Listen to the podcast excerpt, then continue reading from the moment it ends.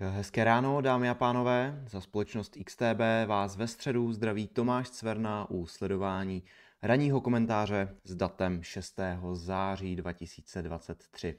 Předtím, než začneme, tak bych vám chtěl poděkovat za zpětnou vazbu, kterou jsem dostal na včerejší ranní komentář v komentářích, s tím, že ve čtvrtek a v pátek bude ranní komentář pak vysílat náš kolega ze Slovenska Marek Němky. Pojďme se tedy podívat na to, co se dělo včera na eh, nejen akciových trzích, i když tady už před sebou máme eh, výhled na aktuální eh, stav akciových indexů. Včera to bylo poměrně složité pro indexy napříč Evropou i Spojenými státy. Když se podíváme S&P minus 0,42, Nasdaq odepsal trošku méně, 8%, v Evropě pak DAX poklesl o 0,34%, podobně jako francouzský index. Co se týká indexu PX, tak ten vzrostl o nějakých 5%. Důvodem těch poklesů nejsou žádné zásadní makrosprávy.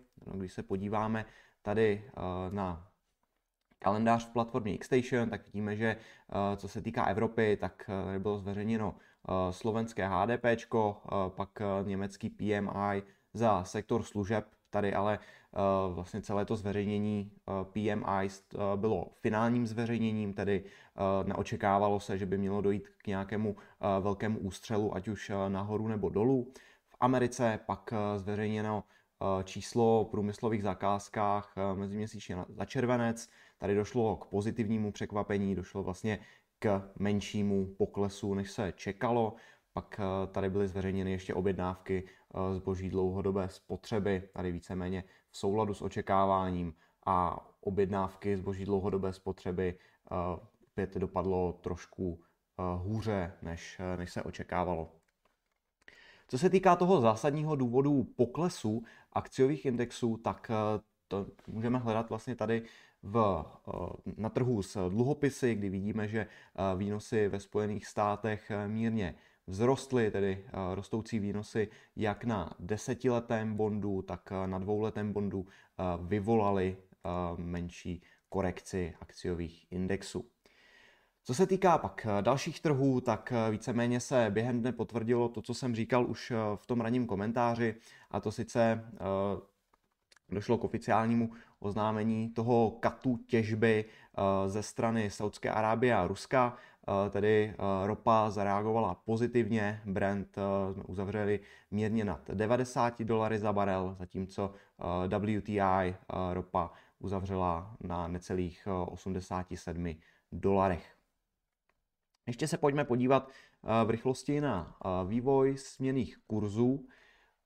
Tady se můžeme podívat rovnou na eurodolar.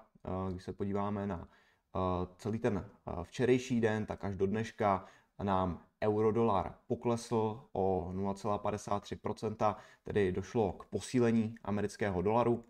Stejný trend pak vidíme tady na páru s japonským jenem, kdy do, dne, do aktuálního času nám americký dolar od toho včerejška posílil o necelých 0,6%.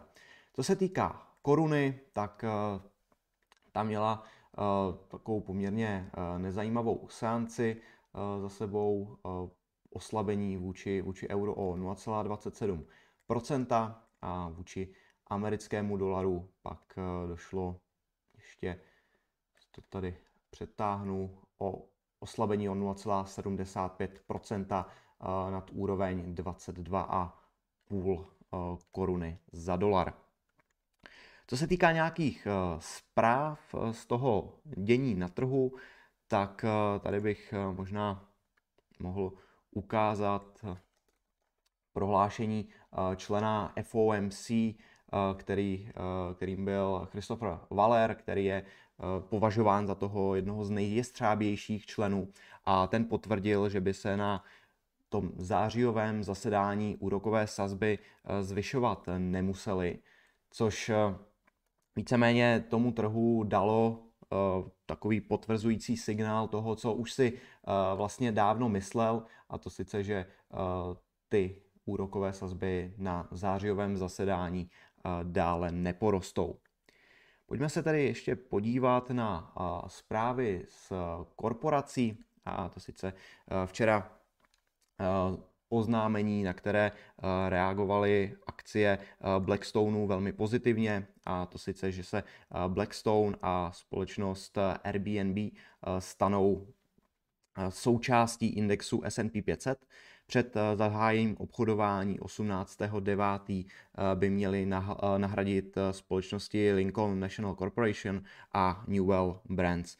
Blackstone se do toho indexu dostal potom, poté, co bylo zrušeno pravidlo z roku 2017, které zakazovalo firmám, které operují s více třídami aktiv, vlastně souča- být součástí indexu S&P 500.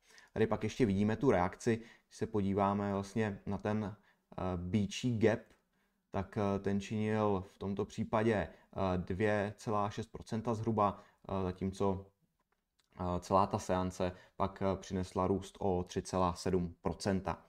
V případě Airbnb, tedy poskytovatele ubytování, ta reakce byla trošičku výraznější, co se týká toho aftermarketu, tak eh, tam vzrostla eh, cena akcí o 6%, více než 6%, zatímco během celé seance pak eh, došlo k tomu intradennímu pohybu o více než 8%.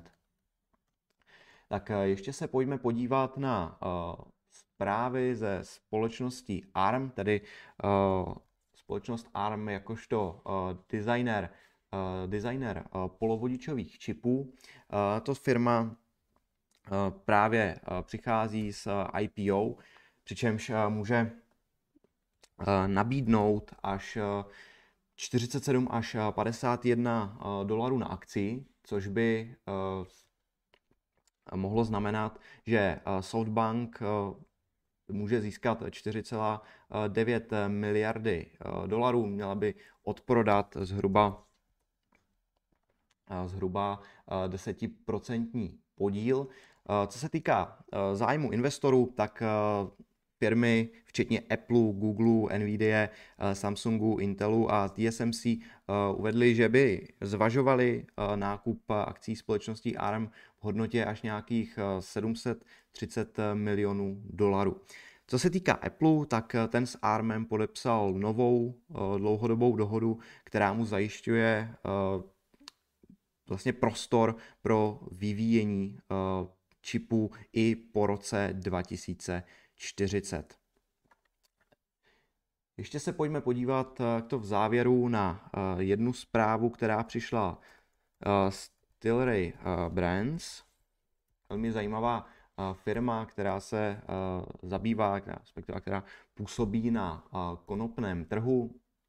Tady došlo eh, v posledních eh, pěti seancích k poměrně eh, výraznému nárůstu. Ten nárůst by měl být až ve výši nějakých 50, 50% s tím, že došlo primárně k nárůstu kvůli oznámení o návrhu na přesun klasifikace marihuany na té škále škodlivosti ve Spojených států, eh, přičemž eh, marihuana by se měla posunout eh, ze skupiny 1 do skupiny 3, přičemž ta první skupina je skupina, která obsahuje ty tvrdé drogy, to znamená drogy jako například heroin, což by v konečném důsledku mohlo mít velmi pozitivní vliv na fungování společnosti. Dámy a pánové, to je tedy eh, z toho krátkého burzovního zhrnutí vše. Já vám děkuji za eh, dosledování ranního komentáře a eh, zase opět někdy se s vámi těším u nějakého dalšího formátu. Naslyšenou.